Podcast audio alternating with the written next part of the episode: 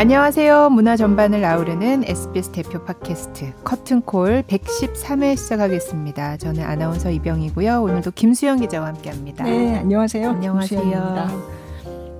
가을이 왔더라고요. 오는 길에 막 낙엽이 그냥 길에 온지 꽤 되지 않았어요? 어 근데 완전 이렇게 뭐라 그러지? 네. 진짜 와 이거 빼도 박도 못해 정말 가을이구나.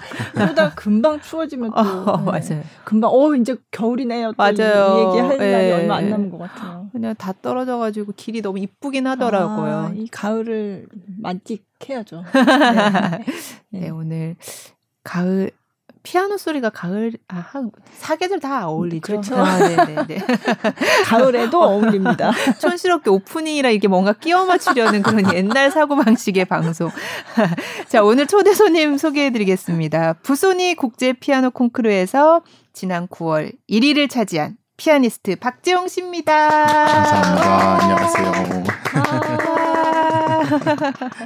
아, 네. 제가 빨리 모셔왔어요. 어, 제 이탈리아에 아직 계실 때 전화를 해서 정말요? 아, 오면 꼭 나와주세요. 아, 네. 그래서 오늘 이렇게 오시게 네. 된 거구나. 지금 9월이니까 이제 한, 한 얼마나 지났을까요? 네네. 가까이 돼가지고. 네. 네. 네. 어떻게 지내고 계세요? 어, 행복한 비명을 지르면서 행복한 비명. 바쁘게 네. 네, 지내고 있습니다. 음, 어, 제가 원래는 10월 초에 들어오신다고 얘기를 들었는데 네. 그래서 제가 연락을 드렸었거든요. 그랬더니 어, 연주가 막 새롭게 막 잡혀가지고 아, 더 늦어진다 그렇게 네. 말씀을 하시더라고요. 어. 네. 원래는 10월 4일쯤에 제가 한국에 들어와서 네. 이제 12월에 유럽에 나가는 일정으로 생각을 하고 한국에 들어왔었는데 갑자기 밀라노에서 연주가 잡혀서 네. 그래서 급하게 한 4, 5일 만에 준비를 해서 네. 네. 연주를 하고 오느라고 음. 네, 그래서 들어온 지 한 일주일 반, 네. 이주일 정도 된것 네. 같습니다. 음. 그래서 네. 그때 제가 여쭤볼 때는 격리를 해야 될 것 같아. 음, 그렇게 말씀하셨거든요. 네네. 근데 격리를 안 하셨대요. 어, 그러니까 백신을 맞았다는 건데 어, 어. 백신 맞은 소식이 이탈리아 뉴스에 나왔어요. 진짜요? 네. 네, 그 사실 이제 콩쿨 이제 1등을 이제 하고 그 다음 날에 이제 여러 이제 분들과 연락도 하고 전화하면서 연주를 잡는데 근데 이제 격리를 하면 이제 거의 불가능하겠더라고요. 그죠. 한국에 와서 어쨌든 해야 될 네. 일들이 있는데 그래서 정말 그 아직 도시 이름도 기억이 나는데 아졸로라는 되게 작은 네, 이탈리아 네. 도시였는데 네. 저녁 9시부터 그 다음날 아침 7시까지 1339랑 전화를 했었어요. 1339. 네, 질병관리청이랑 아, 그리고 우리나라. 외교부랑 등등등등 네, 아무튼 네. 그거를 그래서 이제 그날이 연주 날이었는데 음. 네, 근데 그 이게 너무 너무 급해서 네. 그래서 이제 뭐 얀센 백신의 위험성부터 시작해서 1, 2차 백신을 맞으면 뭐 스케줄을 어떻게 짜야 되며 아. 등등 이걸 하다가 콩쿨 측에 이제 제가 이러이러한 사정을 말씀을 드리고 이제 그쪽에서 이제 그런 recommendation letter를 써주셨어요. 아. 그러니까 이 우리나라에서 얀센 백신을 맞아야만 한다. 아. 그러고 또 이제 그 밀라노에 너무 감사하게도 이제 그 외교부랑 또 대사관 또 그렇게 측에서 이제 공문을 네. 발송을 해주시고 음. 또 이제 이탈리아 조금 일이 되게 컸더라고요. 그, 그 네. 무슨 보건부 같은 엄청 네, 큰 네. 데서 이제 회의를 또 하셔가지고 어. 그래서 이제 그 자그마한 백신을 하나 맞을 수 있었어요. 어. 그래서 백신을 맞게 된 것도 사실 되게 조금 좀, 예, 되게 즉흥적이었는데 그 전날까지만 해도 이게 조금 힘들 수도 있겠다라고 해서 음. 사실 이제 10월 달 중순에 있는 스케줄을 다 캔슬을 했다가 아. 네, 갑자기 연락이 오셔서 아, 네, 백신 맞을 수 백신 있게 맞으면 됐다. 된다. 근데 네. 이제 저는 완료를 해야 되니까 2회로 끝나는 얀센을 맞아야 그렇죠. 네. 왜냐하면 2회차까지 맞게 되면 한국에 와서 격리를 그렇죠. 해야만 했기 네, 때문에. 네. 근데 이제 이제 얀센을 못 맞게 됐었으니까 너무 아쉬워서 아 얀센 뭐 좀 그래서 논문을 되게 많이 찾아봤어요. 이거 이 백신이 위험하다. 그래서 아, 아. 안 맞길 잘했다. 뭐 이렇게 약간 좀 아쉬움을 달래기 위해서 아, 아, 그 전에 아, 그 전에 네, 얀센을 못 맞게 때? 됐었으니까 아, 아. 그래가지고 이제 그러다가 갑자기 이제 맞게 된 거예요. 맞게 돼서 네, 네. 아, 저는 이미 이 백신의 예. 부작용에 대해서 너무나 잘 알고 있는데. 마음을 접었는데. 네, 막 혈전이 생기고 뭐 어떻게 뭐 되게 영구적인 손상을 입게 되는 부작용이 있을 수도 있다고.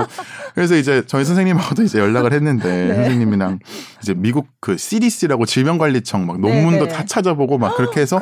결국에 네. 맞은 거예요. 맞았는데 네. 네. 그 백신을 맞는 과정도 되게 좀 웃겼던 게 이제 어쨌든 영어를 다 못 하시니까 네. 배- 보통 주사 놓으실 때 이렇게 저희를 약간 좀 산만하게 하시잖아요. 그래서 네. 모르게 바늘이 아, 언제 들어가는지 그렇죠, 모르게 해야 그렇죠. 되는데 네. 그분들이 영어를 못 하시니까 그래서 이제 저한테 이제 이제 one two three 백신 in 이러더라고요. 그래서 아 무슨 소리냐 했더니 이제 one two three 이러고 놓더라고요. 네, 여기에 네. 그래서 어떻게 이렇게 놓냐고 그러면서 이제 막 부작용을 설명을 하시는데 막 심장이 멈출 수도 있고 등등 막 그래서 그 말이 더 무서워가지고 아무튼 네 그렇게 영어로 백신을 하다 보니까 더막 간단하게 굉장히 직접적으로. 심하게 그래서 이제 맞고 그 말 때문인지 아닌지는 모르겠지만 아무튼 약간의 부정적 플라시보 효과로 인해서 굉장히 이틀 동안 너무너무 아. 아팠었고 예, 예. 그런데도 이제 그 새로운 모차르트 콘체르토를 외워서 어머. 이제 연주를 했었어야 돼서 네. 물론 이제 연주 당일 날에는 이제 악보를 조금 보고 연주를 하긴 음. 했었지만 어쨌든 음. 새로운 곡을 했었어야 돼서 아, 백신을 맞고. 안 쳐봤던 네. 곡을 네 그래서 아. 이틀 만에 해야 됐어서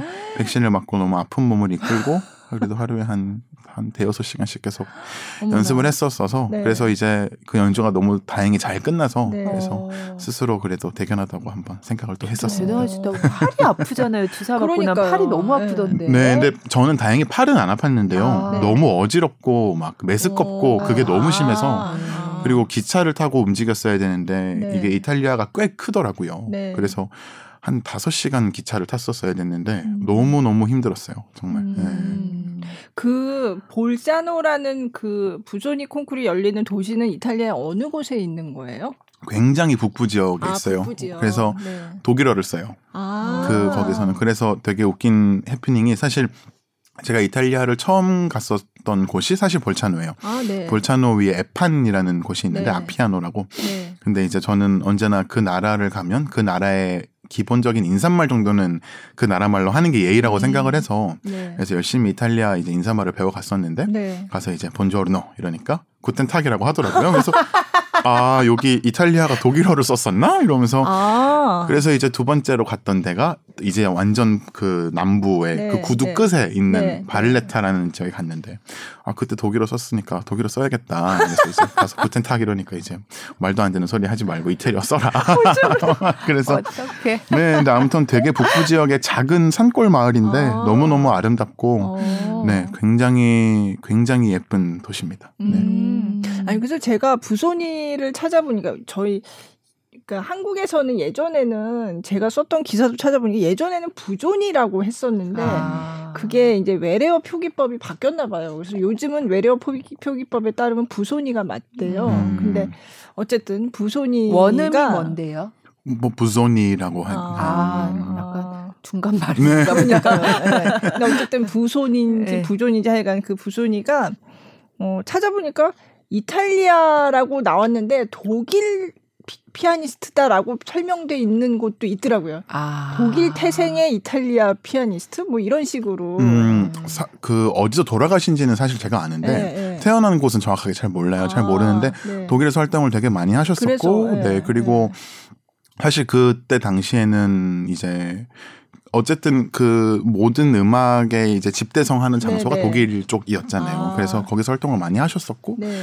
뭐 사실 부조니가 피아니스트뿐만 아니라 아무튼 너무 너무 대단한 그죠. 피아니스트셨죠. 네, 정말 네. 위대한 피아니스트셨고 작곡가이기도 하셨지만 또 굉장한 지성인이셨고 음. 또 그런 출판 업계랑 같이 일을 하신 적도 되게 많아요. 아, 예를 들자면 네, 네. 뭐 쇼팽의 프렐류드를 이제 부조니 버전으로 네. 내서 아. 뭐 손가락 번호라든지. 네, 아니면 뭐 네. editing을 한다든지 네, 뭐 네. 스칼라티 소나타도 있는 걸로 제가 알고 있고 네. 그런 식으로 약간 음악 클래식 음악 전반 분야에 걸쳐서 모든 음. 일을 하셨던 분이기 때문에 아. 네 근데 아. 네 아무튼 그래서 독일어 잘하시는 걸로 알고 아, 있습니다.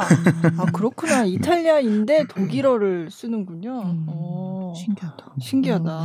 네, 그 지역에 옛날에 오스트리아 헝가리 제국 땅이라고 네, 들었었어요. 그래서 네, 거기는 네. 다 독일어를 기본적으로 배운다고 하더라고요. 아, 네. 그럼 그렇구나. 네. 아무튼 그 부소니 콩쿨에 대해서 좀 더 알고 싶어요. 아 그래서 제가 좀 조사를 했는데 물론 잘 아시겠지만 1949년에 시작됐다고 하더라고요. 음. 그래서 지금. 말씀하신 부존이가 이제 죽었는데 그 돌아가신 때로부터 25주년 됐을 때 그때 시작을 했대요. 아. 예. 그러니까 1924년에 돌아가셨나 봐요. 그래가지고 음. 1949년에 이제 그 아. 부손이를 기리는 콩쿠르를 창설을 했고 처음에는 작곡도 같이 시상을 했었대요. 음. 지금은 이제 피아노 그냥 연주. 근데 지금도 작곡 부문에 부손이 프라이즈가 있어요. 근데 아, 네. 볼차노에서 안 하고 아마 독일인가 독일에서 다른 하는 것 네, 같더라고요. 나라에서 예, 예. 하는데 그래서 저도 찾아봤더니 무슨 다른 그게 나오는데 그거는 독일에서 열리는 아. 걸로 이게 그러니까 이탈리아와 독일이 뭔가 이렇게 연결이 많이 돼 있는 그런 콩쿠르인가 보다 이런 음. 생각을 했는데 어쨌든 그래서 어, 49년에 시작을 했고 1위를 잘 안 주더라고요. 제가 이렇게 아. 찾아봤는데 음. 굉장히 엄격한 거예요. 아유 뭐 올해는 1위감이 없어 이러면 그냥 안 줘요. 안 그냥. 주는 해가 많은가 네, 봐요. 많더라고요. 어. 절반이 예. 없었어요. 어머. 네, 네. 오. 근데 유명한 분이 많이 나오셨어요. 네. 보니까 웨르크데무스 네. 그리고 아레리치 우승. 음. 예. 근데 폴리니도 나오긴 했는데 보니까 뭐 이렇게 별로 상을 못 받은 것 아, 저 같더라고요. 그건 잘 몰랐습니다. 예, 음. 예. 폴리니도 참가를 했다고는 돼 있는데 네. 뭐 1등 거기 나와 있지 않아요. 예. 그리고 게리 골슨이라고 네. 예. 유명한 분인데 이분도 우승을 하셨고 한국 분으로는 1980년에 서혜경 씨가 그때도 1위 없더라고요. 오. 1위 없는 2위. 오. 그러니까 사실 그 해에서는 이제 그 참가한 사람 중에서는 제일, 제일 잘 잘 쳤다는. 네. 얘기인데 그리고 이윤수 씨도 1위 없는 2위를 했다고 나와 있고 음. 하여간 1위가 없을 때가 많아요. 그 이후에 손민수 씨, 뭐 조혜정 그리고 임동혁 씨가 3위를 했었고 아. 예. 어, 조, 그 아마 조혜정 씨가 2위, 3위가 임동혁 아마 같은 때 출전했던 것 같고 찾아보니까 음, 또 3위를 김혜진 씨가 한 적도 있고 그렇게 이제 가다가 한동안 한국인 수상자가 없었는데 2015년에 문지영 씨가 음. 한국인 최초로 우승을 했고요. 아 1위를 하셨어요. 네, 네. 어. 그게 아시아인도 최초였다고 최초. 예, 오. 그렇게 들었어요. 네. 그리고 2017년에는 원재현 씨가 2위를 했고요. 그리고 이제 오. 네. 2021년에 오. 한국인 두 번째 네 1위를 아. 와 이번에 2위도 한국인이었어요. 네. 김도현 씨가 했어요. 와 대단하다 네. 우리나라 사람들 진짜. 그래서 최종 결선에 3명이 올라가는데 3위 한 분이 오스트리아 오스트리아 의 피아니스트였고 아. 두 명이 한국인. 어. 네. 거기에서도 아, 한국인도 대단하다 막 하겠어요. 되게 되게 많이 신기해 하셨던 것 같아요. 어. 그러니까 네. 사실 그러니까 또 저 같은 경우는 한국에서만 계속 공부를 했었으니까 네. 그래서 이제 근데 사실 약간 전반적으로 이제 우리나라 사람들이 이제 악기뿐만 아니라 이런 클래식 음악 성악도 너무 너무 잘 하고 네. 또 많은 수상을 하고 있잖아요. 그래서 네. 되게 많이들 이제 약간 의식을 하시는 것 같아요. 음. 점점 한국 사람들 너무 너무 잘한다. 잘한다. 음. 네. 그래서 네 그런 약간 한국인이 잘한다 이렇게 음. 그냥 약간 스테레오티피클리 네, 그런 네. 아이디어는 있었겠지만 아, 이번에 네. 또 정말 한국인이 어떻게 두 명이 세 명 안에 이렇게. 올라가서 네. 그래서 이탈리아 사람들도 어쨌든 여- 일곱 명 안에는 두 명이 있었었거든요. 네, 잘안 네. 되고 뭐 그랬어가지고 음, 너무 운이 좋았습니다. 네. 이게 2001년부터 경연제로 열렸대요. 그러니까 음. 2년에 한 번인 거죠. 네. 근데 2001년 그렇게 바뀌고 나서도 여섯 명만 1위가 나왔던 때가 이제 여섯 명만. 아. 네. 2001년 이게 20년 전이잖아요. 예. 네. 근데 그 동안에도 1위를 안 낸 적이 많았다는 거죠. 어. 네. 제가 열심히 공부했어요.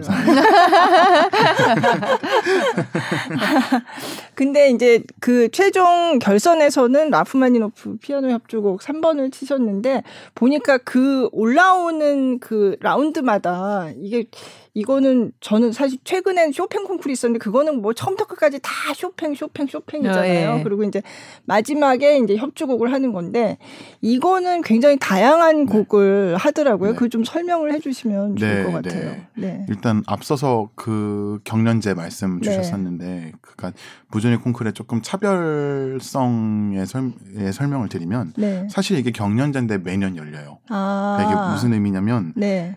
이제 그러니까 올해 제가 63회를 네네. 했잖아요. 네. 그러면 내년에 64회가 열리는데 어떻게 열리냐면 그러니까 이번 63회 같은 경우는 500 몇 명이 지원을 했다고 아, 들었어요. 500 제가 봤는데 어 506명. 네, 506명이 네. 지원을 해서 네.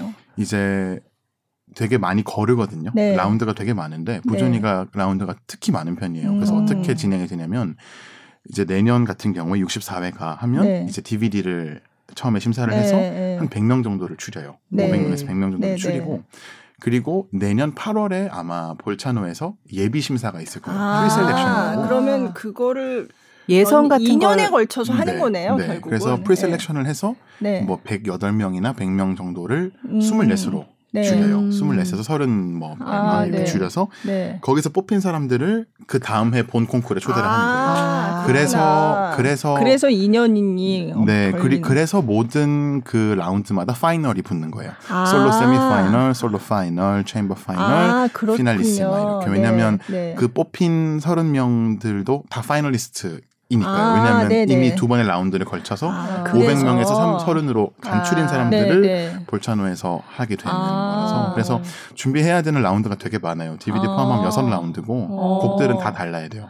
아, 다 달라야 돼요. 네. 네. 그래서 DVD는 아. 15분 정도 곡을 내는 네. 거였고 네. preselection이 이제 연습곡 두 네. 개랑 자유곡 하나 그렇게 해서 음. 20분 정도였던 네. 것 같고 그리고 이제 본 콩쿠르에 가면 그러면 거기까지가 작년에 일어난 일인 네. 거네요. 네, 그래서 이제 본 콩쿠르에 가게 되면 1차가 45분 리사이틀이고 네. 2차가 1시간 리사이틀이고 어. 그다음에 말씀 주셨듯이 3차가 이제 chamber 네, 네. 실내악이고 그다음에 마지막이 협주곡인데 아. 근데 저는 되게 되게 감사했던 게 사실 부조니 콩쿨 같은 경우는 제가 생각했을 때는 물론 부조니 콩쿨 같이 체인버나 콘체르토를 보는 콩쿨들이 그래도 어느 정도 조금은 네, 네. 있겠지만 근데 이렇게 약간 한 피아니스트에게 되게 다양한 면모를 요구하는 그러게요. 콩쿨은 음. 저는 되게 좋다고 생각을 하거든요. 네. 왜냐하면 사실 저 같은 경우는 앞으로 물론 피아노 독주에 뭐 피아노 협주곡도 되게 많이 치겠지만도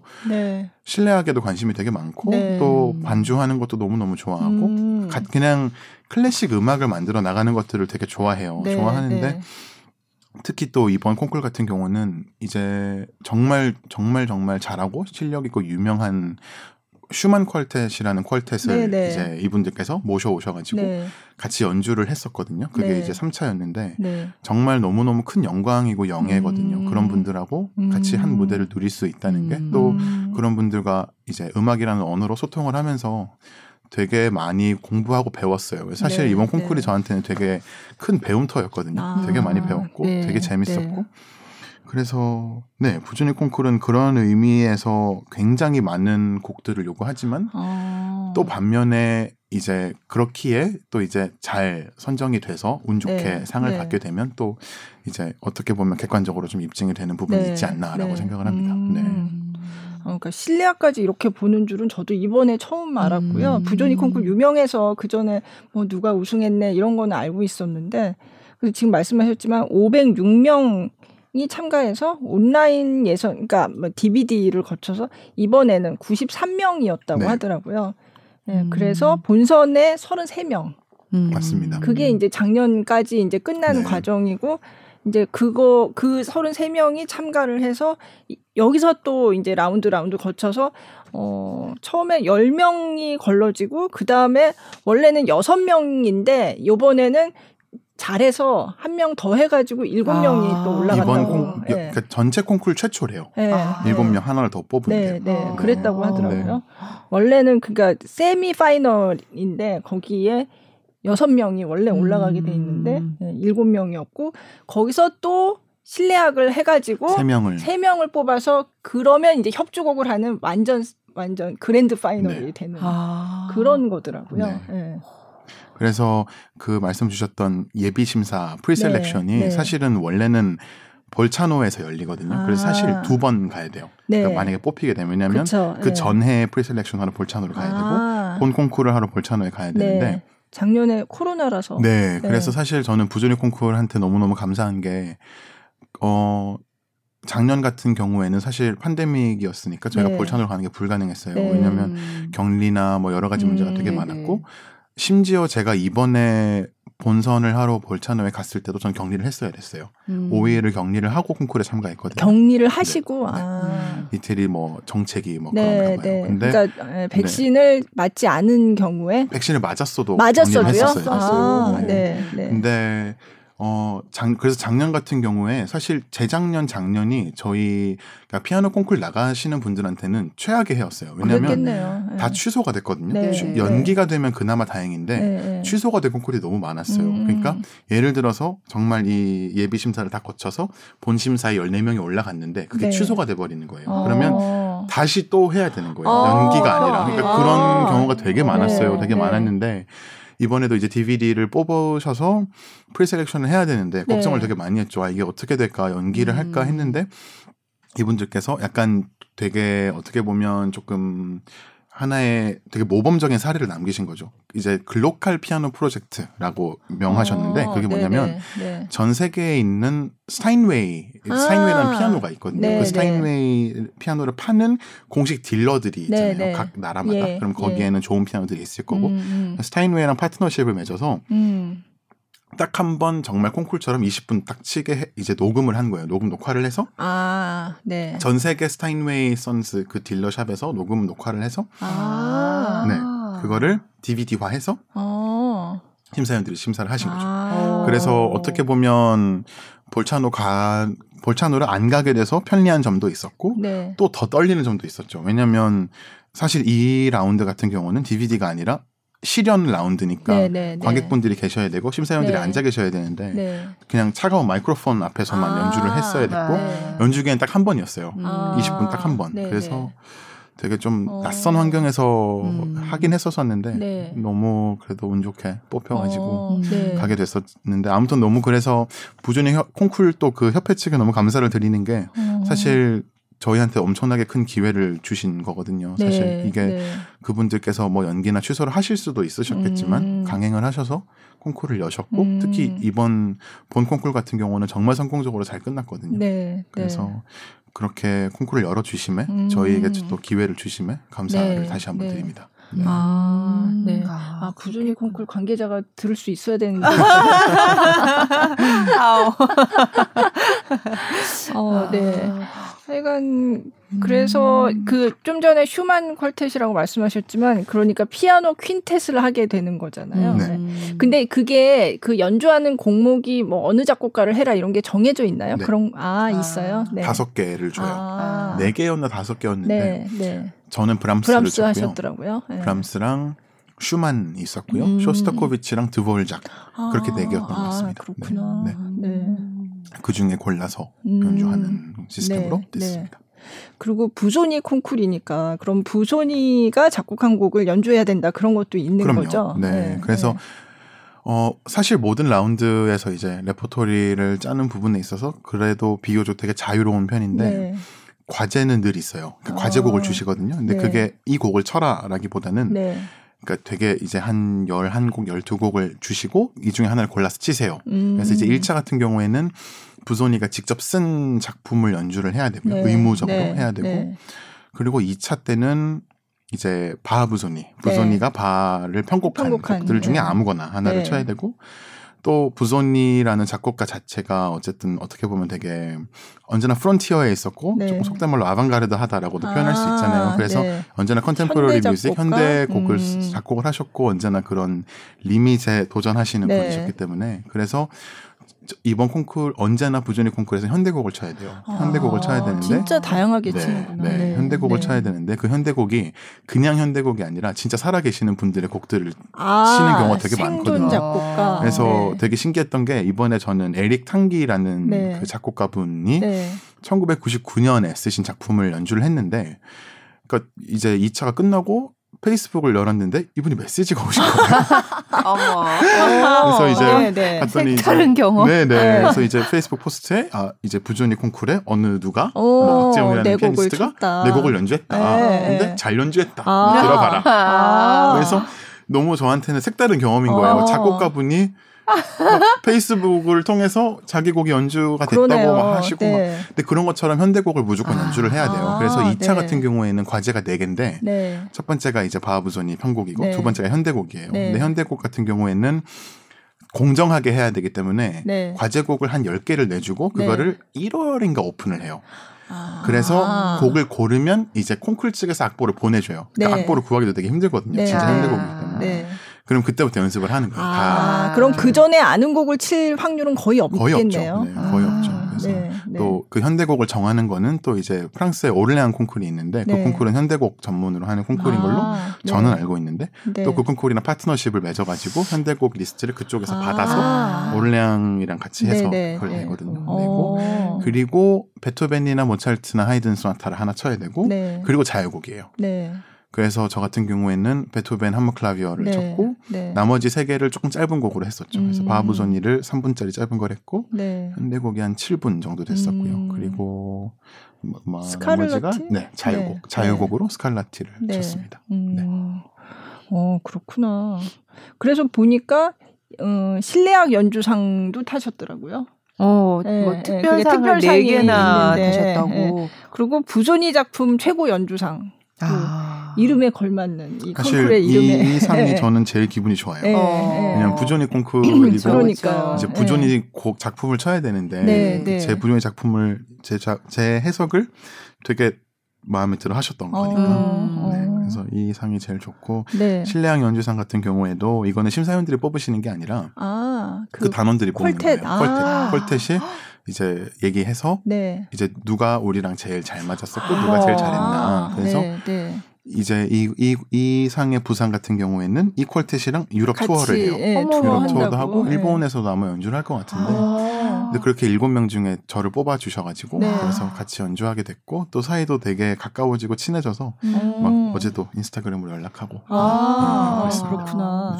어. 또 상 받으신 게 알리체 타르타로티 특별상? 이거는 뭐? 누구 사람 이름을 딴 것 그래서 같은데. 이제 네. 이 이름 어려운 상이랑 네. 그다음에 이제 keyboard career, keyboard career 개발. 이거는 keyboard career는 이제 런던에서 런던의 스타인웨이 홀에서 연주할 수 있는 아. 부상을 주는 아, 상이고요. 네, 그리고 이 타르 타르타로티 특별상 네, 네, 같은 네. 경우는 이제 1등을 수여한 사람한테 아, 어느 정도의 장학금을 주는 네, 아, 그런 그렇구나. 특별상입니다. 네, 어. 네. 이쯤에서 그쵸. 노래 하나 네, 네. 어떤 곡을 들어볼까요? 연주. 연주 오, 이번에 네. 하신 그 아. 결선 네. 글, 글쎄요. 네. 아, 라흐마니노프 네, 카덴차부터 네, 네. 이번에 그러니까 final 마지막에서 예, 연주하신 연주한 라흐마니노프 피아노 협주곡 3번 중에 카덴짜라고 하셨는데 그거 좀 설명을 좀 해주세요. 네, 어 카덴사 어, 이제 1악장에 있는 카덴사고요. 네. 카덴사라는 그 장르라 하긴 그렇고 아무튼 그 그거의 의미는 협주곡 같은 경우에는 사실 오케스트라랑 같이 하는 거다 보니까 네. 아무래도 솔로 악기가 솔로로 연주를 할 수 있는 경우가 조금 드물어요. 왜냐하면 음. 오케가 반주를 언제나 해주고 있고 네. 조금 솔로로 연주하더라도 같이 협업을 같이 해서 가는 나가는 거니까. 경우가 많기 네. 때문에 그리고 되게 웃기게도 이제 콘체르토의 어원을 따지고 보면 결국엔 싸운다 의미거든요. 아 누가 그래요? 누가 더 잘하나 뭐 이렇게 아, 막 그래요? 겨룬다 이런 네. 의미인데 그래서 카덴자 같은 경우에는 이제 그 솔로 악기가 여한 없이 솔로로 그쵸. 연주를 아, 하는 거예요. 내가 자유롭게. 뽐내보자. 네, 어. 그래서 이제 한 3분에서 한 4분 정도 이제 오케스트라 없이 네. 피아노 솔로로만 진행되는 그런 작은 악장을 네. 보고 카덴자. 카덴자라고 합니다. 음, 네. 그럼 그 근데 부분은? 그 카덴차를 사실은 어떤 경우는 뭐 직접 자기가 작곡해서 쓰, 맞아요. 하는 연주자들도 음. 있고 아니면 그전 작곡가가 한 거 중에 유명한 거를 그냥 이렇게 갖다 쓰는 네. 경우도 있고 음. 근데 이번에 연주하신 거는 라흐마니노프가 네. 작곡한 네. 네. 네. 라흐마니노프가 1악장에 이제 카덴차를 두 개를 써 주셨고 네. 그 중에 저는 ossia 카덴차. 음. 그러니까 그 자기가 처음에 쓴 오리지널 카덴차 말고 두 번째로 쓴 음. ossia 카덴차를 왜, 연주했습니다. 왜 ossia 카덴차예요? 어 보통 이제 카덴차를 보통 쓰실 때 네. 어, 어떤 경우는 정말 카덴차는 즉흥 연주처럼 네, 스스로 네. 연주를 해도 되고 또는 다른 작곡가분들이 써주시는 경우도 되게 음, 많아요. 어, 모차르트 네. 콘체르토는 뭐 베토벤이 써주는 것도 있고 네. 훔멜이 써준 것도 있고 등등 있는데 네.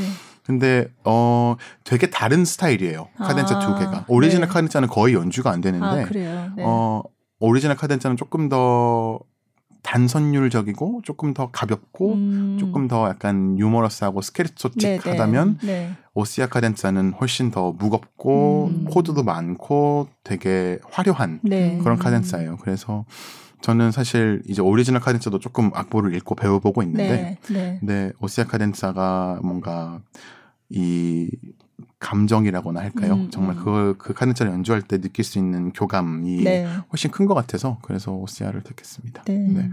보통 그걸 많이 한다면서요. 네. 네. 음, 네. 네, 그러면 라흐마니노프 협주곡 3번의 1악장 중에 카덴자 부분 네, 네, 네. 들어보도록 하겠습니다.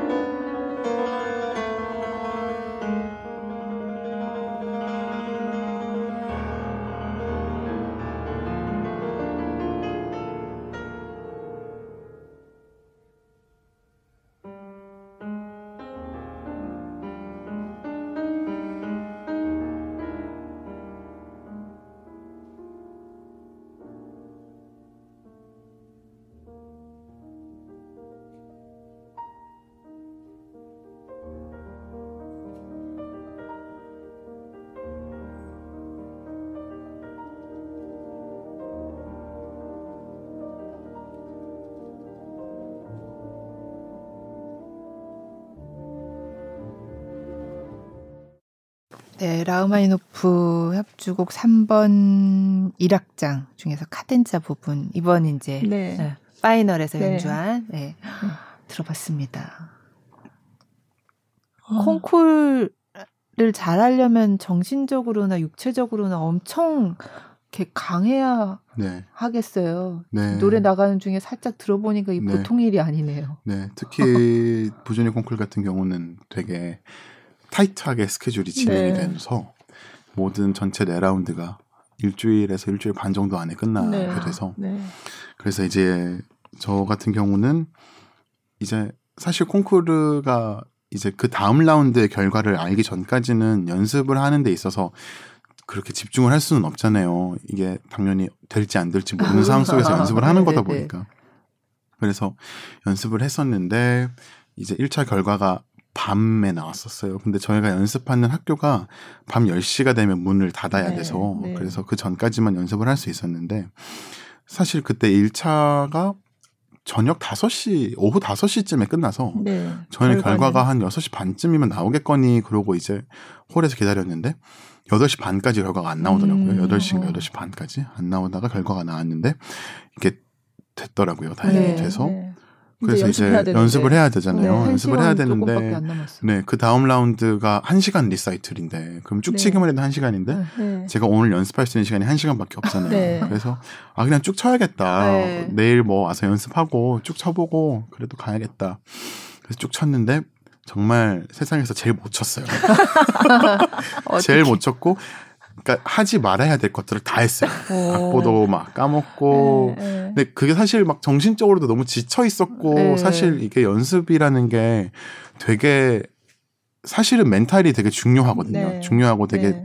정신적으로 힘이 되게 많이 드는 음. 작업인데 너무 긴장을 하고 있다 긴장이 풀려서 그런 걸 수도 있었겠죠. 근데 아무튼 그래서 너무 너무 그게 집중도 안 되고 막 그래가지고 그래서 이제 쳤는데 막 악보도 까먹고 너무 힘들고 막 그래서 저는 근데 당장 내일 2시에 쳐야 되고 내일 2시 3시에 쳐야 되고 연습은 그만해야 되고. 네 근데 이제 그 막 배 나온 아저씨 분께서 오셔가지고 나가라고 네. 네. 이제 자기 노크도 안 하시고 문. 활짝 열고 네. 막 전치다 놀래고 네. 나가라고 아 나가겠다고 그래서 이제 정말 어떡하지 어떡하지 이러면서 이제 잠을 자려고 누웠는데 잠은 당연히 안 오죠 네, 당장 내일 쳐야 네. 되는데 너무 런스루를 못 해버렸으니까 걱정이 되고 그래서 정말 뜬 눈으로 밤을 지새우면서 한 두 시간 정도 그냥 렘 수면에 빠질까 말까 하는 네, 정말 얕은 잠을 잤고 그 다음날 일어나서 이제 너무 죽겠어서 정, 제가 커피를 안 마시거든요. 네. 커피를 안 마시는데 어. 왜냐하면 한번 카페인에 중독이 된 적이 있었어 가지고 아, 카페인을 되게 멀리 하려고 네. 하는 편인데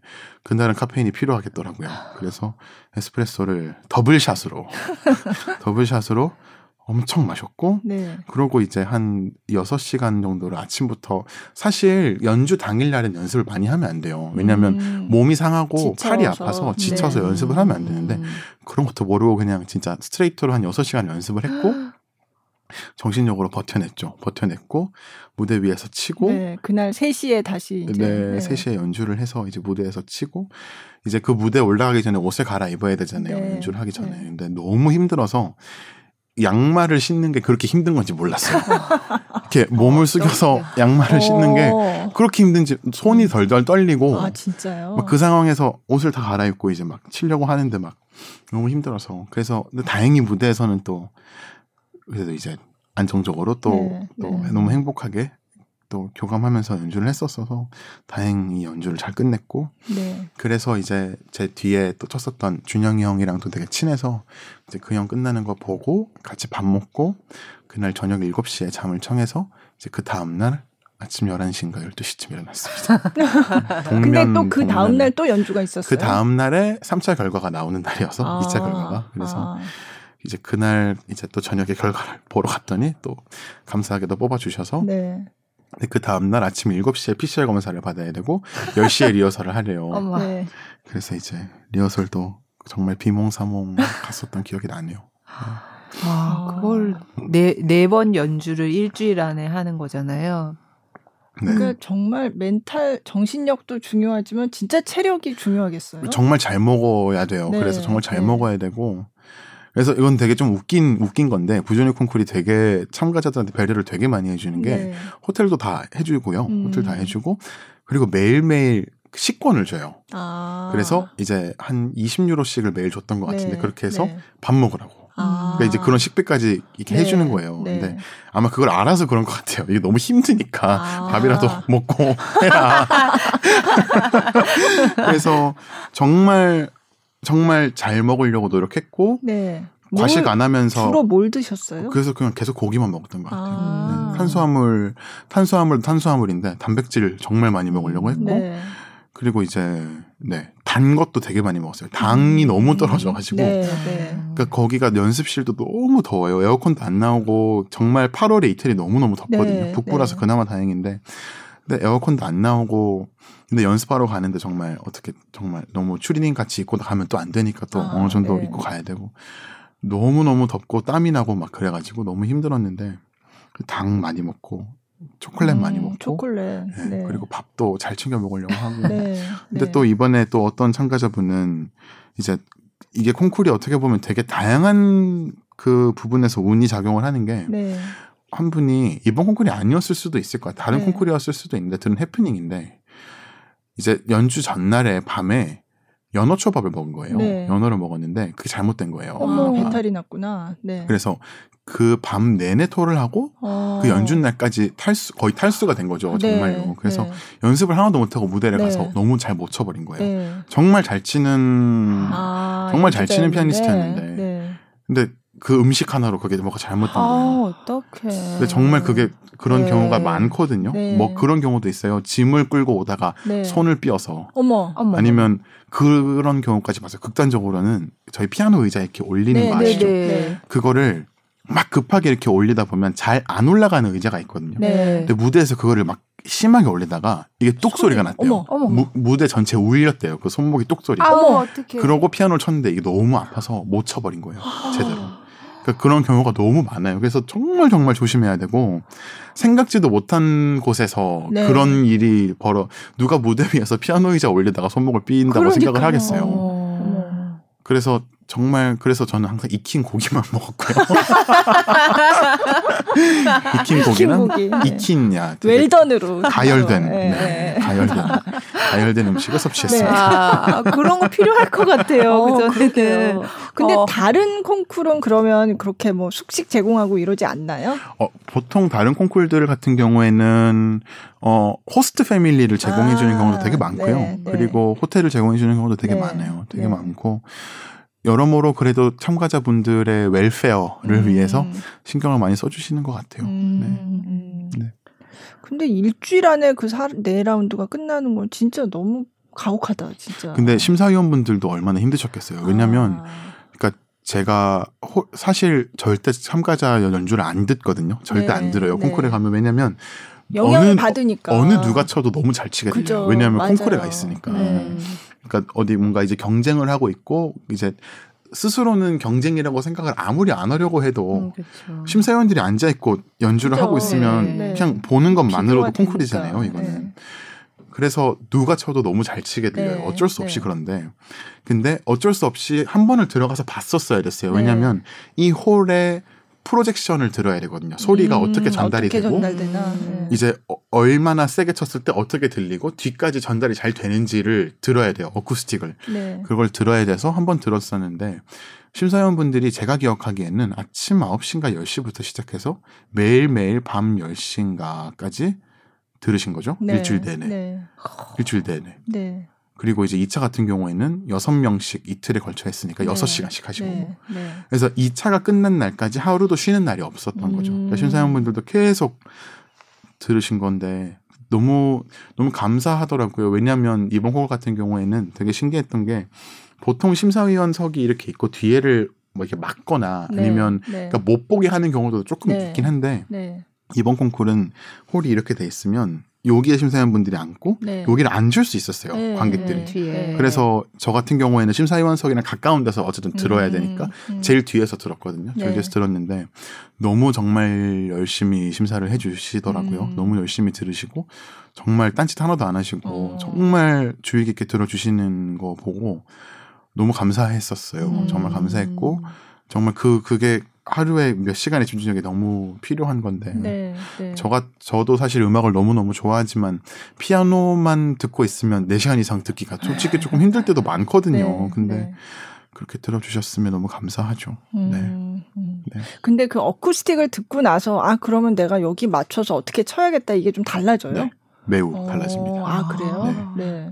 그래서 피아노 치는 사람들이 가장 이제 가장 큰 딜레마가 네. 뭐냐면 언제나 자기의 해석을 이렇게 씰 해 놓으면 안 돼요. 낙인 네. 봉인해 놓으면 안 되고 아. 언제나 여지를 좀 남겨놔야 돼요. 왜냐면 아, 그때 그 그때 피아노가 어떤 피아노인지도 알아야 되잖아요. 네. 이 피아노 소리가 어떻고 이제 이 홀의 음향은 어떻고 네. 그다음에 무대에서 칠 때의 소리를 듣는 거랑 네. 저기서 들을 때 괴리감은 거랑. 얼마나 심하고 음. 그러니까 등등 생각해야 되는 것들이 되게 많아요. 그래서 어떤 홀들은 되게 약간 수수께끼 같은 홀도 많아요. 무대에서는 음. 엄청 울리게 들리는데 홀에서는 하나도 안 울려요. 아. 그럴 때는 뭐 페달을 어떻게 한다든지 아. 뭐 조금 더 윗소리를 잘 낸다든지 네. 아니면 네. 오히려 줄인다든지 네. 등등 생각해야 되는 기준들이 조금씩 있어요. 아. 있어서 그거를 얼마나 빨리 어댑트를 하느냐가 되게 중요한 것 같아요. 음. 왜냐하면 저희는 자기 악기를 가지고 갈 수가 없잖아요. 그죠. 언제나 네. 거기 있는 악기로 네. 해야 되기 때문에 이번 홀은 어땠어요?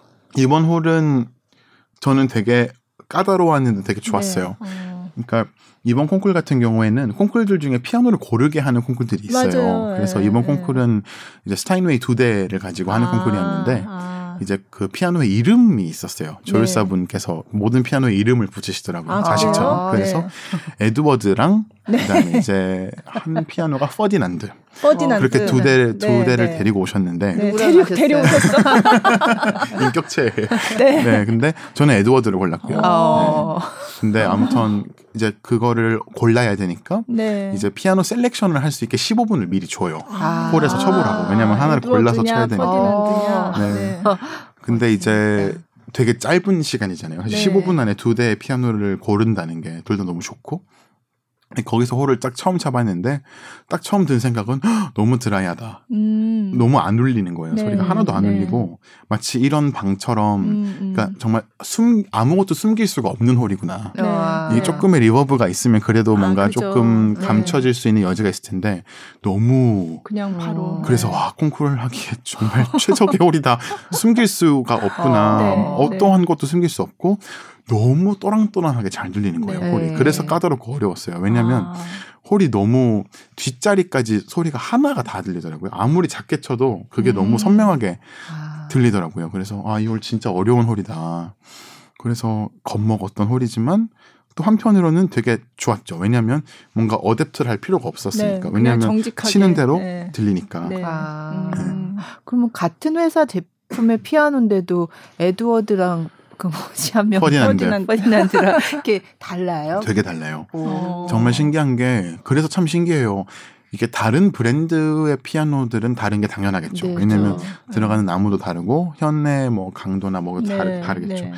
근데 같은 피아노인데 그러면 같은 원목 회사에서. 같은 네. 뭔가를 쓴다는 건데 너무 달라요 소리가 음. 너무 다르고 저도 그게 너무 신기해요. 그래서 저는 언제나 피아노를 그냥 악기라고 안 보고 사람이라고 보거든요. 네, 너무 네. 다른 사람들이어서 음. 그래서 얼른 친해져야 돼요. 되게 아. 약간 그러니까 제 친구 하나는 승마를 하는데 말을 네, 타는데 약간 네. 비슷하다고 하더라고요. 아. 그러니까 말을 탈 때도 그게 되게 중요하대요. 어떻게 어프로치를 해서 어떻게 친해져서 빨리 음. 친해져야지 음. 이제 말을 타고 갈 수 있다더라고요. 근데 정말 똑같아요. 어떤 말은 되게 친화적인 말이 있을 수 있잖아요. 네. 그러니까 피아노도 정말 누구나한테나? 친해질 네. 수 있는 피아노가 있는데 대신 음. 엣지가 없는 피아노가 있어요. 음. 아. 그러니까 80까지는 언제나 갈 수 있는데 네, 100까지가 없는 맥시멈이 음. 그냥 80인 피아노가 있고 어떤 피아노는 100이 맥시멈인 데가 있는데 네. 너무 너무 예민한 피아노도 있어요. 아. 그러니까 그 말이 쉽게 못하게 하는 거죠. 음. 그러니까 정말 알아보고 안 가는 거죠. 주는데. 그렇죠. 여지를 네. 쉽게 안 주는 거죠. 어. 그래서 이제 에드워드 같은 경우는 되게 되게 애기 피아노였어요. 얼마 안된 아, 피아노였고 네. 한 3, 년 3살 네, 정도 네. 된 피아노였고 네. 퍼디난드는 오히려 더 어렸고요. 그냥 아, 6개월 정도밖에 아, 안된 그래요? 피아노였는데. 퍼디난드 같은 경우는 저한테는 너무 막 너무 혈기왕성한 거예요. 막 아. 막 너무 막 가자 가자 막 이런 피아노였고 너무 재밌다. 그래서 막 소리가 되게 달라요. 그래서 네. 소리가 엄청 빵빵했고 네, 퍼디난드는 네. 빵빵한 대신에 이제 노련미는 없었어요. 아. 너무 너무 새 피아노다 보니까 네, 그래서 네. 이제 소리를 컨트롤하는 부분에 있어서 음. 조금 어려울 수 있겠다. 근데 음. 소리가 작은 사람들은 퍼디난드를 고르겠다라고 네, 생각을 네. 했고 에드워드는 약간 쉽지 않은 피아노였어요. 음. 그러니까 소리 색깔이 너무 다양했어요. 너무 다양해서 어떻게 보면 너무 들리는 거죠. 이 사람이 음. 어떻게 피아노를 치냐가. 네. 음. 그래서 저는 그래도 이제 소- 소리는 조금 작았는데 제가 그래도 체격도 있고 하니까 네, 소리 네. 내는 거에는 별로 그 제약이 없었을 네, 것 같아서 네. 그래서 에드워드를 골랐고 음. 그래서 끝까지 에드워드를 쳤습니다. 아, 그 중간에 바꿀 수도 바꿀 수 있어요. 있어요. 바꿀 수 아. 있어요. 그래서 사실 마지막 라운드에는 퍼디난드가 더 잘 어울렸을 거라고 먼저 음. 말씀을 주시더라고요. 조엘 아, 선생님께서. 아. 그래서 이제 조엘 선생님이랑 그 파사돌이라는 선생님인데 네. 그분은 되게 되게 유명하시고 너무 잘하시는 테크니션이세요. 네. 대단하신 분인데 근데 그분이랑 전 제일 친해졌어요. 왜냐하면 어. 그래야 이제 또 어떤 피아노가 어떤지를 네, 또알수 네. 있고 어. 네. 그렇게 되니까. 근데 그분이랑 대화를 하는데 네. 그분께서 퍼디난드를 한 번은 쳐보라는 거예요. 아. 그러니까 왜냐하면 저는 에드워드를 고른 다음부터는 에드워드에서만 쳤거든요. 네, 네. 피아노 select 할 때도. 네. 근데 이번에 15분 때는 퍼디난드 한 번만 쳐봐라. 네. 이 홀에서는 소리가 좀 자, 뻗어나가는 퍼디난드가 좀 더 어울릴 수도 있다. 음, 근데 음. 제가 징크스가 정말 많아요. 아, 무대 올라가기 그래요? 전에도 되게 네. 징크스가 많고 네. 되게 약간 좀 심장이 작아서 그래서 바꾸면 안 되고. 그래서 이제 네. 아 나와 함께 이제 이 행운을 같이 했던 피아노인데 어. 내가 어떻게 배신하고 다른 피아노를 치냐. 어, 어, 난 어떻게 보면 행운의 징표 같은. 에드워드인데. 네, 네. 그래서 이제 에드워드를 골라서 네. 쳤죠. 근데 음. 콩쿠르이 다 끝나고 알고 봤더니 아르헤리치가 네. 이태리에 오면 네. 에드워드만 친대요. 그 아. 바로. 그 피아노를요. 접근 어. 피아노를 에드워드 아니면 헨리 그 두 피아노 중에 헨리 헨리는 또 헨리는 또 어디 다른 또. 피아노인데 그 둘 중에 하나를 항상 골라서 치신다 하더라고요. 어. 이탈리아 북부 지역에 오면. 아 네, 그렇구나. 그래서 어떻게 이렇게 알고 봤더니 또 되게 좋은 네. 검증된 네. 피아노를 치고 있었던 거죠. 아. 또 징크스가 또 뭐가 있어요? 징크스가 정말 많아요. 제가 네. 너무 좀 어떻게 보면 좀 지저분할 수도 있지만 1차 때 네. 이제 신었던 까만 양말이 예를 들어 있잖아요. 네, 그거를 네. 네. 그게 라운드가 되면 그 네. 양말을 신어야 돼요. 2차 때도. 아. 3차 때도 신어야 되고 네, 4차 네. 때도 신어야 되고 아. 뭔가 그런 행운을 몰고 뭔가, 올 만한 예, 뭔가가 예, 몸에 예. 이렇게 붙어 있어야 안 돼요? 안 돼요. 안 돼요. 아, 네. 빨지도 않고 그 대신에 그 그거는 느낌 무대 그대로? 위에서만 신죠. 아 무대 위에서만 위에서만, 무대 네. 위에서만 네. 신죠. 그런 것도 아. 있고 물이 항상 두 병이 있어야 되고 아 두 병. 음, 두 병이 있어야 돼요. 탄산수랑 그냥 물 이렇게 아. 두 병이 있어야 되고 네. 뭐 언제 5분 전 10분 전에 밖에 나가서 바람을 좀 쐬야 되고 아, 네. 항상 서 있어야 되고 뭐 아. 등등 되게 많아요. 아, 아. 네. 그게 뭐 이렇게 하면서 생긴 습관 같은 거. 약간 네, 그런 네. 것 같아요. 네. 어떻게 보면 이제 콩쿨 결과가 잘 나올 때마다 했었던 행동들을 아, 뭔가 계속해서 해보려고 하는 것도 있는 것 아, 같고 네, 근데 네. 어떻게 생각하면 저는 징크스가 있다는 게 저는 부끄럽지가 않거든요. 네. 왜냐하면 그렇게 자기가 짜여진 어떻게 보면 루틴이잖아요. 근데 그 루틴이죠. 이게 네. 제가 뭐 정말 나달처럼 물병을 뭐 브랜드가 테니스 코트를 바라보게 놔둬야 되는 그런 아, 것까지는 네, 아니거든요. 그렇게까지 까다로운 건 아니고. 근데 네. 그런 일정한 루틴이 있으면 스스로 되게 편해지는 것 같아요. 음, 마음이. 음. 그러니까 아 내가 이 무대 전에 이거를 음. 하면 행운이 있을 것 같다라고 생각했던 네. 것들을 하니까 마음이 무대에 좀 올라가기. 전에 좀 마음이 네. 안정되는 거예요. 네, 그래도. 네, 네. 아, 근데 한 번씩 그 루틴을 행하지 못할 때가 있잖아요. 네. 그럼 또 불안한 네. 거죠. 아 그렇구나. 네. 근데 콩쿨에서만 그래요. 아, 네. 연주 때는 전혀 네. 그런 게 없는데. 음. 아, 네. 그 콩쿨이라는 게 확실히 맞아요. 이게 뭔가 남들하고 경쟁하고 음, 평가를 음, 받고 네. 이런 거니까 아무래도 그렇겠죠. 네. 저 연주를 한번 네. 또 들을까요? 네. 네. 네. 이번 솔로 final 때 네. 하셨던 친 그 부조니가 바하의 네. 이제 Wachet auf, ruft uns die Stimme라는 곡을 피아노로 편곡한 네. 네. chorale prelude입니다. 어, 무슨. 뜻이에요? 어, 제가 항상 이게 헷갈리는데요. 네. 깨어 깨어 깨어 있어라 있어라. 부르는, 부르는 소리, 소리 있으니, 있으니. 뭐 음. 그런 네. 것 같습니다. 네. 네. 들어보시죠.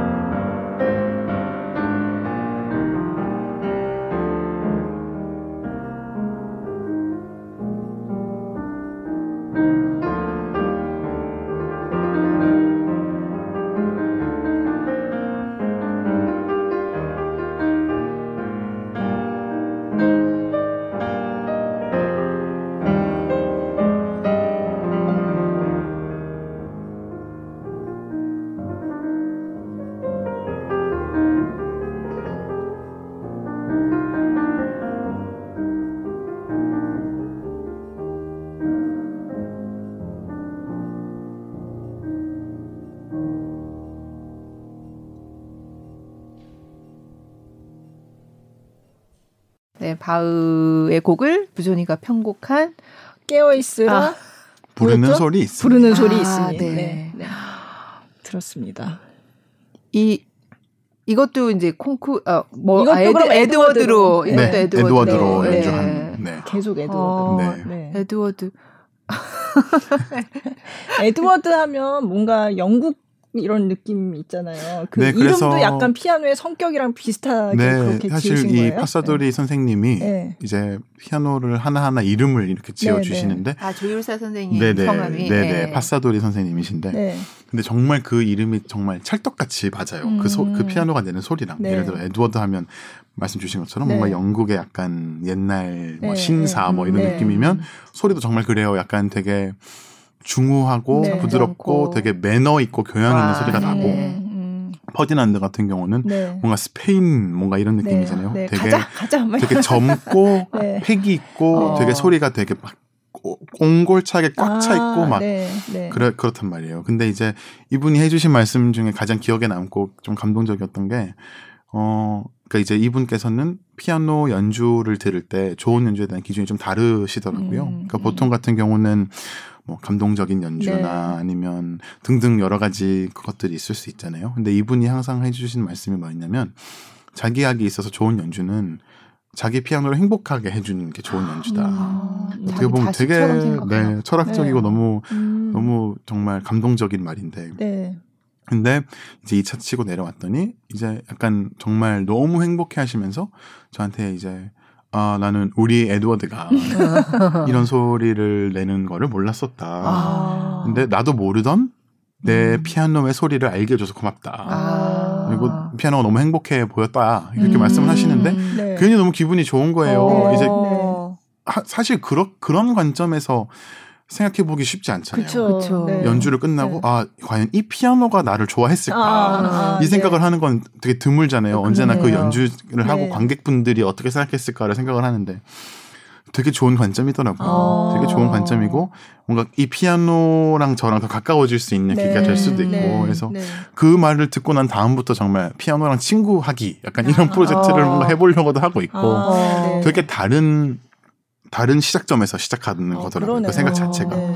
네. 너무 너무 감사했고 또 정말 피아노를 너무 너무 잘 정말 저를 위해서 만져주셨고 음. 또 너무 너무 영광스럽고 완벽했어요. 정말 음. 너무 행복했어요. 그 음. 피아노를 칠 수 있음에. 그뭐 네. 만지는 거에 따라서 소리도 좀 이렇게 달라지고 네막 이런가요? 맞아요. 그래서 사실 이분이 정말 실력 있으신 분이고 너무 대단하신 분인 게 이제 제가 결선 때 라마니노프 3번 협주곡을 쳤는데 이제 아시다시피 그 곡이 처음 도입부에서 한 1, 2분 정도 동안 이제 유니즌 네. 왼손 오른손이 같은 멜로디를 이제 한 성부로만 네, 네. 단성으로 연주를 하- 해요. 그래서 되게 작고 약간 여리고 네. 어떻게 보면 좀 섬세하고 그런 약간 좀 간단한 주제를 치게 네. 되는데 근데 이제 에드워드가 어쨌든 이제 파인더는 큰 홀에 왔으니까 얘 소리를 키워야 되잖아요. 네. 더큰 홀이니까.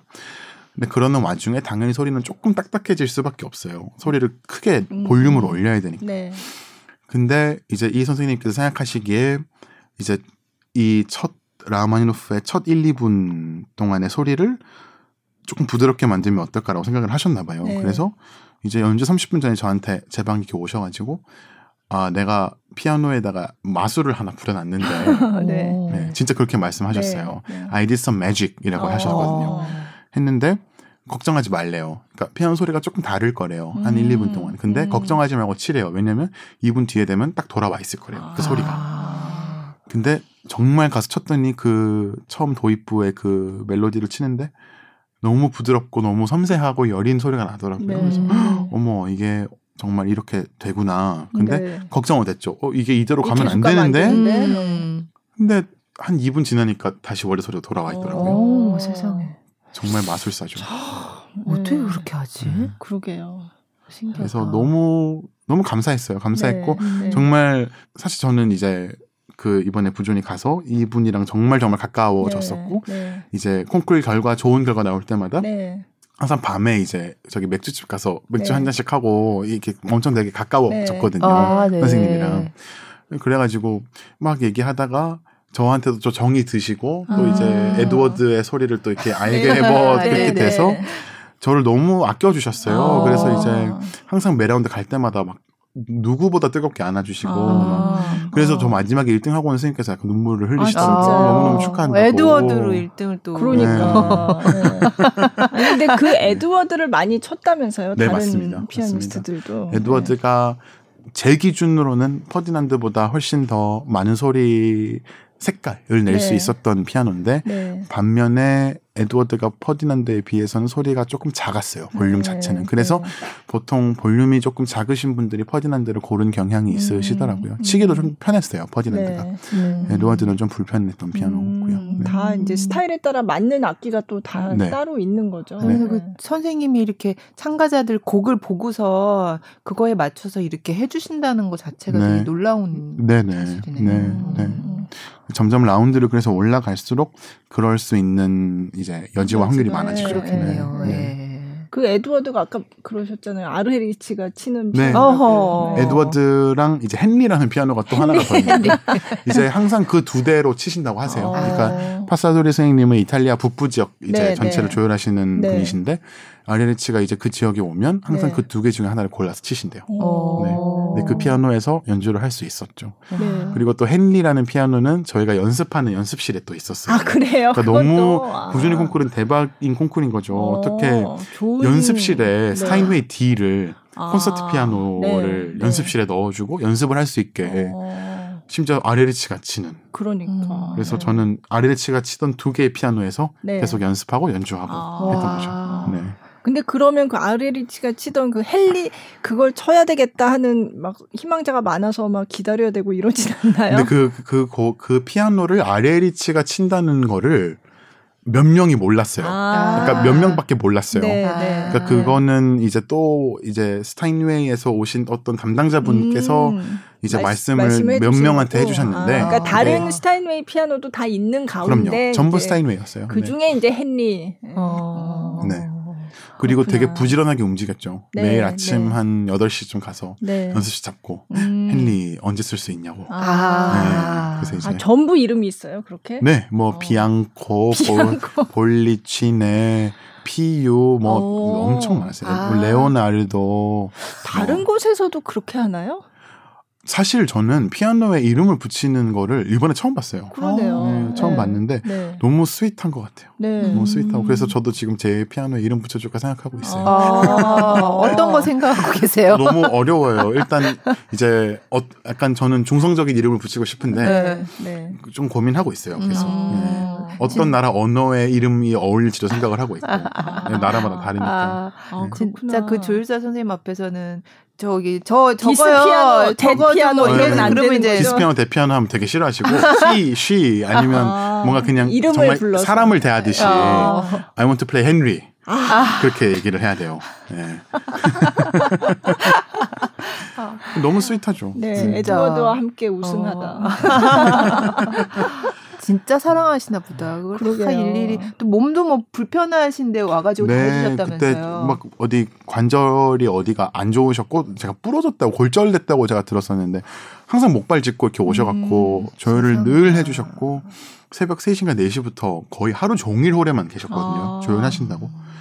대단하신 것 같아요. 네. 대단하시고 그리고 너무 지금 설레는 게 이번 12월에 또 제가 이태리에 가서 연주를 하는데 아, 네. 그때 에도드를 만나기로 했어요. 아, 그래요? 가서. 어, 에드워드가 기다리고 있겠네요. 네, 그래서 네. 이제 콩쿨 끝나고 제가 파소리 선생님한테 아 너무 서운하다. 나 이제 에드워드 이제 못 만나냐. 나 어. 너무 행복한 시간을 같이 어, 보냈는데 네. 어. 뭔가 친구랑 헤어지는 것 같다 이랬더니 씩 웃으시면서 언제나 이태리 와서 치고 싶으면 놀러 와라. 아. 언제든지 근처에 있으면 칠 수 있다. 네. 어. 그래가지고 이번에 잠깐 시간을 내서 네. 에드워드를 잠깐 만나러 가려고요. 아. 오, 아우, 정말 평생의 친구를 그러니까. 이번에 네. 얘기 듣다 보니 우리 집에 있는 피아노한테도 좀 잘해줘야겠다. 그러니까. 몸도 네. 좀잘 닦아주고. 그러니까 막 뭐 걸쳐놓지 말고 왜 옷, 옷 올려놓고 막 맞아요. 어, 걔 머리가 지금 무겁겠다. 정말 신기하지 않나요? 피아노에 이름 하나 붙였다고 그러니까. 뭔가 맞아요. 뭔가 다르잖아요. 어. 대학원 음, 것도 좀 음. 달라지고. 아. 네. 앞으로 피아노 연습하시는 분들한테 이걸 좀 건의를 좀 괜찮은 이렇게 것 하면 같아요. 네, 좋은 방법. 음. 네. 네, 네. 피아노를 조금 더 친근하고 네. 가깝게 느낄 수 있는. 네. 아 너무 재밌어요. 네. 근데 제가 다른 데서 인터뷰하신 것도 좀 봤는데 원래 말씀을 잘 하시더라고요. 음. 아, 감사합니다. 네. 너무 네. 재밌게. 아까 이 이거 보고 웃으셨잖아요. 아까 아. 악마 악마 쌤 피아노의 명조련사. 김대진 교수님. 네. 네. 아 네. 진짜 그러세요?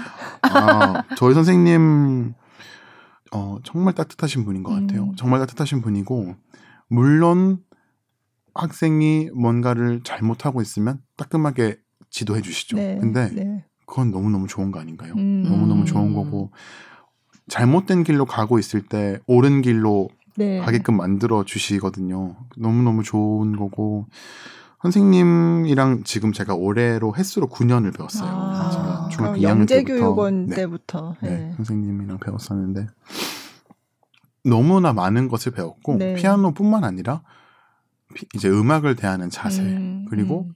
일상생활 네. 또 이제 선생님께서 항상 하시는 마- 말씀 중에 뭐가 있냐면 생긴 대로 친다라고 늘 말씀을 하세요. 그게 뭐냐면 어 언제나 레슨 와서 뭔가 이렇게 하나씩 놓고 가고 음. 뭔가 이렇게 하나씩 서두르게 막 이렇게 하다가 막 음. 그렇게 하는 학생들은 피아노 칠 때도 서두른다는 거예요. 아, 왜냐하면 그 학생이 막 서두르는 학생이기. 때문에 네. 당연히 피아노를 치던 뭘 하던 음. 서두를 수밖에 없다는 거예요. 음. 그러니까 그 학생이 이 부분을 서두르지 않게 하려면 음. 그냥 이 부분을 급하게 치지 마가 아니라 전체 생활 그냥 그 사람 자체가 서두르면 안 되는 네, 사람이 돼야 네, 된다는 네. 말씀이신 거죠. 근데 그게 음. 항상 얼마나 어려운지 설명을 해주시는 프레이즈가 있는데 음. 그런 거래요.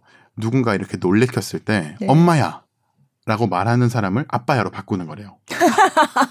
그거 진짜 어렵다. 너무 너무 네, 근데 너무 어렵죠. 근데 정말 맞는 말이잖아요. 네. 무의식 너무 예시를 네. 잘 드셨어요. 네. 무의식적으로 정말 그럼 얼마나 긴장을 많이 해야겠어요. 네. 언제 언제 누가 날 놀래킬까? 음. 난 이제 아빠야라고 해야 되는데 어. 그렇게 생각하다가도 놀래면 엄마야 하잖아요. 그죠. 습관 때문에 네. 그- 그 정도로 정말 그 사람이 어떻게 사는가가 결국에 어떻게 편을 치는가랑 음. 연결이 돼 있다고 말씀을 주시기 때문에 네. 네. 선생님은 정말 저보다 저를 더 잘하시고 아. 정말 그 본질 본질적인 어떠한 제 밑에서 제 정말 저라는 사람 그 밑에서 어떠한 본질적인 문제점을 찾아서 음, 음. 그 근원부터 바꿔 나가는 네, 거죠. 그래서 네. 이 부분을 잘 치게 하시는 게 아니라 아, 네, 그냥 네. 피아노를 잘 치게 하시는 음, 거죠. 더 좋은 사람으로 음, 만들어 주시고 음. 그래서 피아노만 배웠다고 할 수 없어요. 네, 저는 그냥 네. 모든 것을 다 배웠어요. 아. 선생님한테. 김대진 선생님 뭐 원래 그 전에 이제 다른 제자들도 워낙 이제 뛰어난 피아니스트가 많아서 그게 그 전부터 아 나는 김대진 선생님한테 배워야 되겠다 이렇게 생각을 하셨어요? 사실 그래서 만나신 이거는 거예요? 거의 아무도 모르는 얘기인데 아, 네, 네. 제가 어렸을 때 김선욱 그러니까 형 팬카페에 제가 가입을 했던 아, 적이 있어요. 그렇구나. 제가 그쵸. 일곱 살인가 여덟 살때 네, 형이 네. 리즈를 1등을 맞아요. 하셨었거든요. 네, 2006년. 네, 맞아요. 그래서 그때 형이 브람스 1번을 치셨는데. 콘체르토를 네. 제가 이제 어린 마음에 너무, 너무 멋있는 거예요. 너무 네, 멋있는데 네, 네. 알고 봤더니 저희 아버지가 찾아봤더니 다음에 팬카페가 있대요. 오, 선욱이 네, 그래서 네. 가입해가지고 이제 막 아? 가입 인사도 쓰고 네. 뭐 어린 어린데 일곱 여덟 살 예, 때요. 어린데 어, 뭐 세상에. 언제나 형의 뭐 연주를 들으면서 아. 피아니스트의 꿈을 꿉니다. 뭐 그런데 김대진 선생님 그렇죠. 네. 이제 음. 배우셨었고 네. 그게 선우경뿐만 아니라 그냥 김 선생님 한테 레슨만 한 번 받아도 아, 학년이 모든 것을 다 네, 네. 너무 배우고 싶고 너무 감사하고 네. 막 그렇기 어, 때문에 아, 그렇구나. 아, 김선욱 팬카페. 김선욱 씨도 여기 나오셨었나요? 출연했었어요. 네. 네. 사실 뭐 문지영 씨도 그 전에 이제 여기 그 부조니에서 먼저 1등했던 음. 문지영 씨도 김 저 김대진 선생님 네. 제자고. 네. 음. 너무 그래서 저희 선생님이 정말 대단하신 분인 게 물론 콩쿠르 1등을 만들어 내셨다고 해서 당연히 그게 다는 절대 아니죠. 네네. 그거는 그냥 하나의 빙산의 일각일 네. 뿐이고 당연히 그 밑에 더 많은 음. 저희를 향한 애정 또 말씀드렸던 그런 교육 철학들이나 네. 네. 그런 게 너무 대단하시지만 그래도 그냥 잘 보게 되면 부조니 음. 콩쿨에서 동양인이 1등을 한 게 딱 두 번이에요. 네. 역사적으로. 그러니까요. 이 63회 동안 네. 음. 그 동양인 1등 두 명이 저랑 다, 지영 누나인데 다, 음. 다 같은 저희가 선생님. 둘다 한국 사람이고 김 선생님한테 배웠어요. 그러니까. 그래서 네. 동양인 1등 두 명의 선생님이 김대진 선생님이신 네, 거죠. 그래서 네. 부조니 콩쿨 끝나고도 그런 인터뷰를 되게 많이 받았어요. 아. 김 선생님의 교육 철학이나 네. 아니면 네. 어떻게 레슨을 하시길래 음, 이렇게 할 수 있냐고 그러게요. 네. 너무 감사하죠. 네. 네. 음. 음, 어릴 때 그럼 일곱 여덟 살이라고 말씀하셨는데 피아노를 배우기 시작한 게 그때쯤 아니세요? 맞아요. 어. 근데 어, 언제나 피아노를 되게 좋아했었대요. 아, 그래서 아주 어릴 때부터. 네네 학원을 잠깐 다니긴 했었죠. 당연히 네. 다녔는데 이제 그러니까 언제나 그랬대요. 이제 체르니 100 다음이 30 다음이 40인가요? 네네. 그렇게 알고 있는데 네. 근데 체르니 100을 칠 때 제가 막 몰래 체르니 30 악보를 사서 그거를 막 쳐보고 싶어 했대요. 안 돼도 어, 막아 이거 그래도 막. 더 멋있어 보이고 뭔가 네, 더 네. 막 그래서 하루에 맨날 와서 1시간 2시간씩 늘 연습을 했대요. 학원 갔다 오고 아, 거의 기억이 잘 안. 나시나 봐요. 지금 저는 기억이 잘 안 나요. 걸로 1학년 봐서는. 때는 기억이 거- 잘안 아, 나요. 근데 네. 또 어디 가서 말씀하신 거 보니까 교회 아는 누나가 맞아요. 피아노를 잘 쳐서 맞아요. 네. 그러니까 그 누나를 이제 동기는 그거죠. 네, 동기는 네, 그건데 근데 어쨌든 제가 정말 좋아했었죠. 네, 네, 네, 정말 네. 좋아했었고 지금까지도 좋아하고 있죠. 음, 네. 그 누나는 지금은 연락은 안 되고 아, 안 돼요. 뭐, 뭘 음. 하시는지 잘 어쨌든 맨 처음에 피아노를 시작했던 게그그 누나 때문에 시작했다고 네. 그렇게 동기 동기죠. 예, 동기. 예, 네. 예, 인터뷰를 하셨더라고요.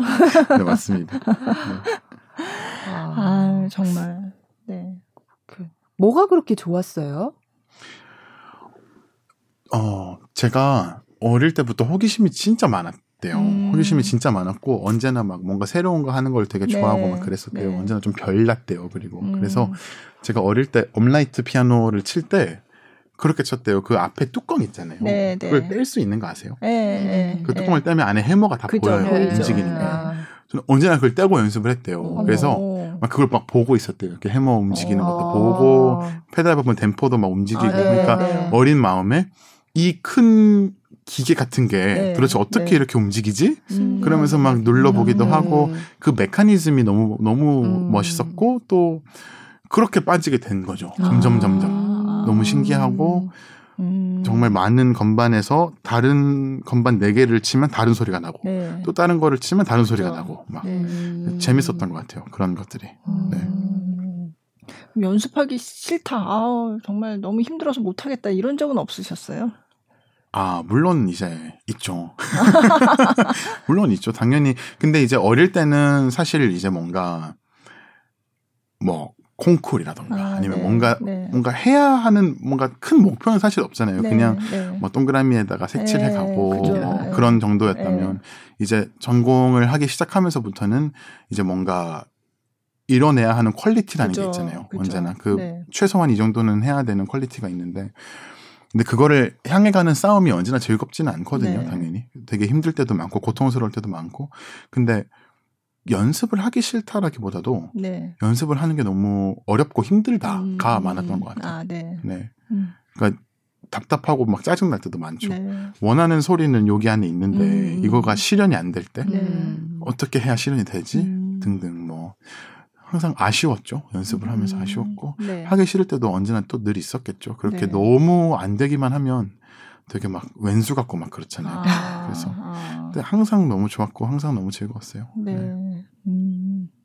피아노를 하면서 가장 기뻤던 순간은 뭐 부조니에서 우승했을 때? 뭐 다른 아. 기쁜 순간이 많이 있겠죠?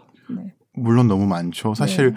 이제 콩쿠르에서 1등을 한 거는 사실 그거는 피아노를 치고 있으면서 느껴지는 행복은 아니잖아요. 아, 그렇죠. 피아노를 네. 치고 난 다음에 결과가 그 좋아서. 결과로부터 네, 뭔가를 네. 받는 그렇죠. 거다 보니까. 네.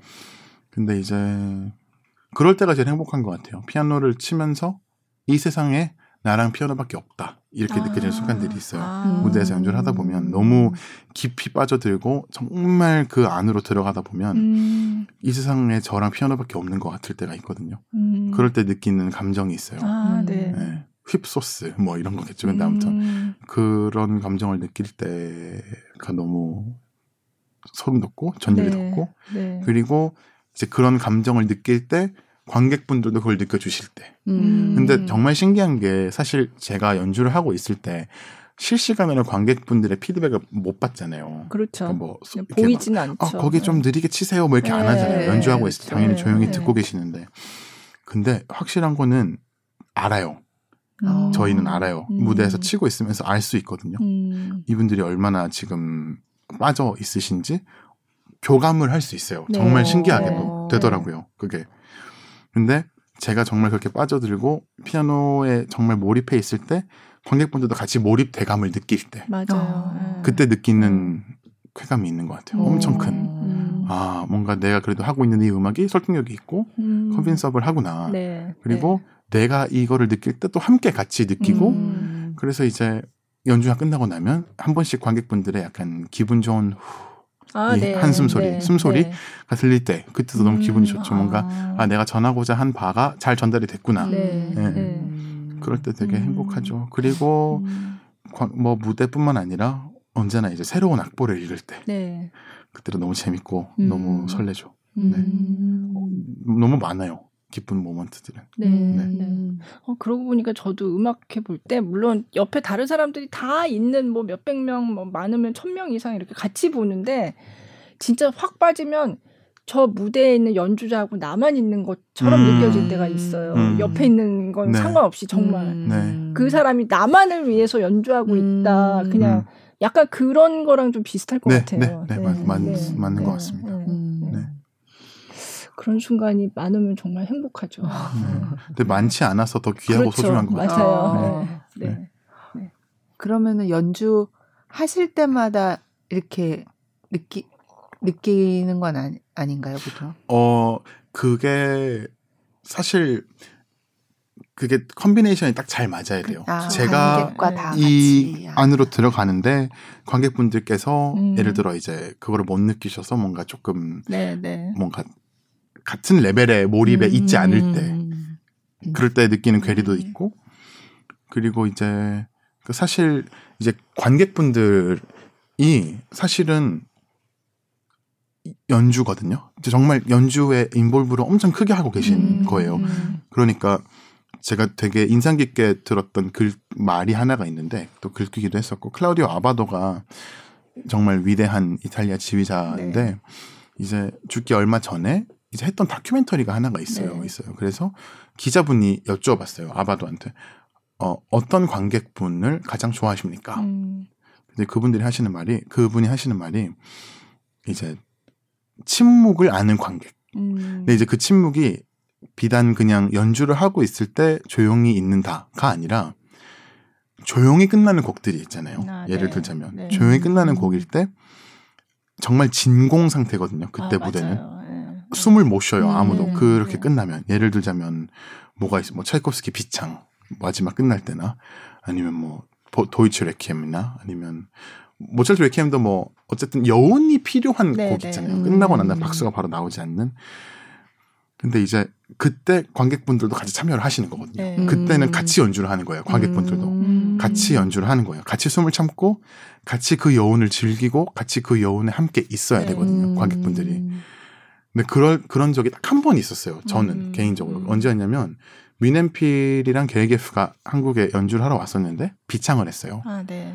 한 1분 30초 동안 박수를 안 쳤어요. 아무도. 네. 그게 네. 끝나고 음. 소름이 너무 돋았어요. 네. 음. 근데 그그 침묵까지 음악이거든요. 거죠. 음. 왜냐하면 쉼표도 음악이잖아요. 네. 굳이 무슨 음악을 친다고 해서 그게 음악이 아니라 음. 쉼표도 음악이거든요. 그 침묵 을 아는 관객이 음. 자기는 가장 좋다. 음. 근데 그게 사실은 어떻게 보면 관객도 무대에 굉장히 큰 이바지를 하고 있다라는 음, 거랑 네. 똑같은 거겠죠. 그래서 네. 네, 그래서 그런 그런 관객분들을 만날 때 에, 느끼는 음. 희열도 네. 있는 것 같아요. 근데 너무 신기한 게요. 유럽 관객분들보다 요즘은 한국 분들이 훨씬 더 매너가 좋으신 것 같아요. 아. 너무 좋아하시는 분들도 너무 많고 클래식을 네, 그리고 그러니까 정말 정말 좋아하시는 분들이 많더라고요. 네. 정말 그 본인의 일이 있음에도 불구하고 음.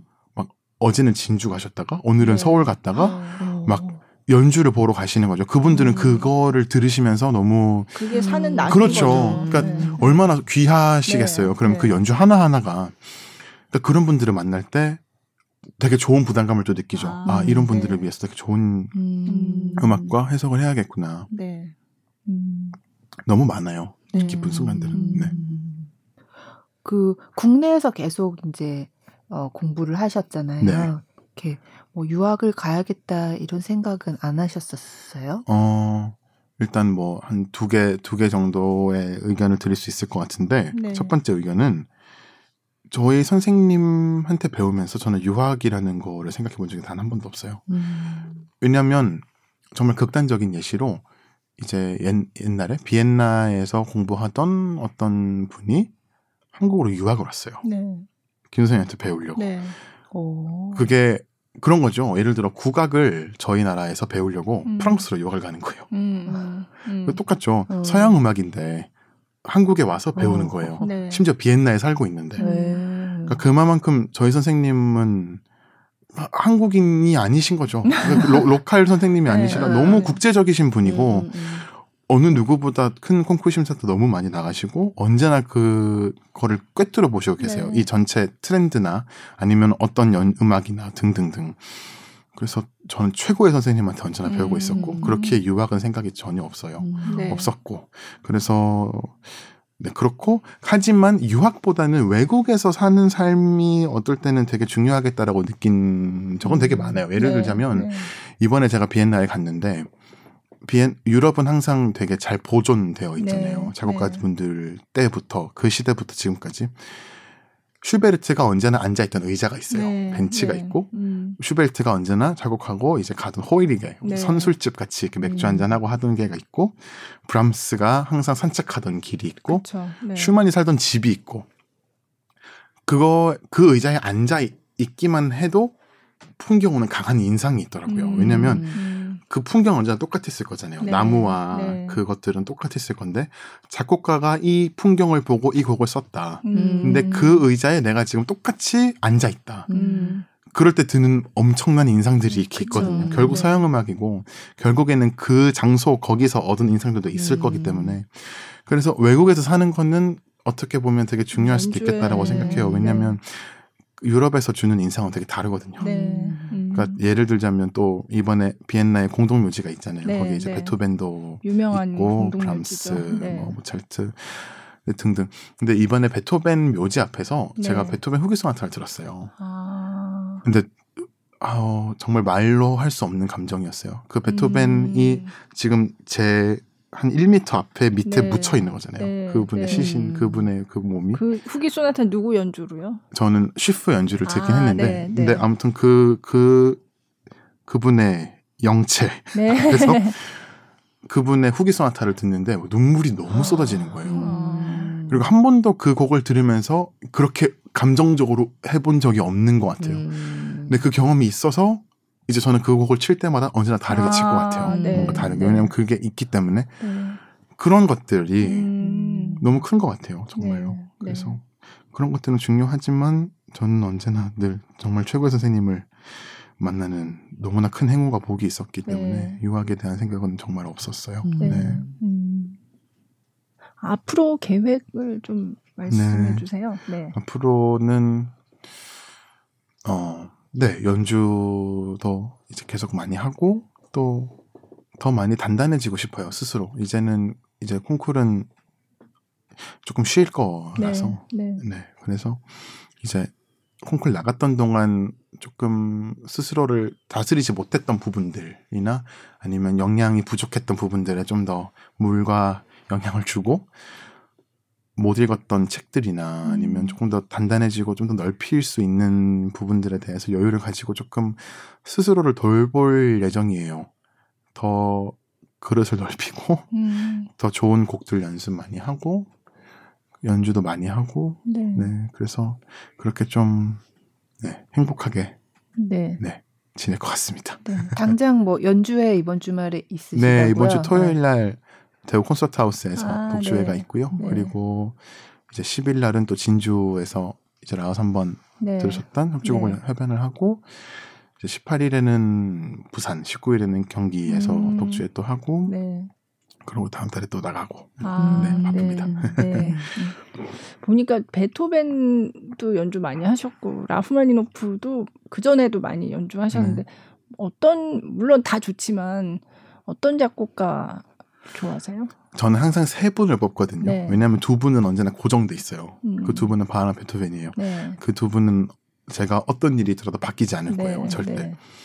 언제나 결국 그 한 자리를 누가 차지하냐의 싸움이에요. 언제나.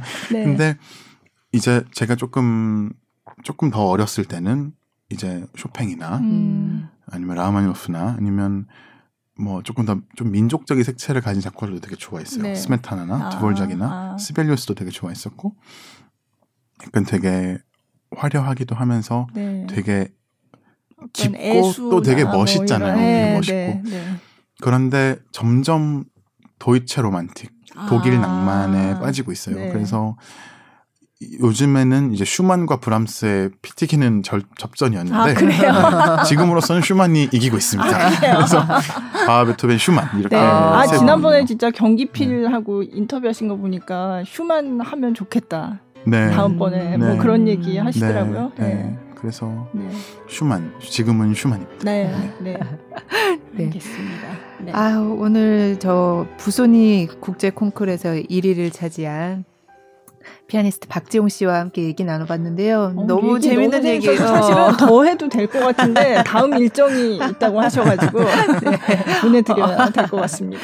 그럼 오늘 이제 마지막으로 그 경기필과 연주했던 베토벤 어, 피아노 협주곡 4번 중에서 3악장 카덴자부터 저희가 이제 들으면서 어, 인사드리도록 하겠습니다. 오늘 나와주셔서 정말 감사드립니다. 초대해 주셔서 감사합니다. 고맙습니다. 너무 좋았어요. 감사합니다. 네. 저희는 또 다음 주에 뵙겠습니다. 三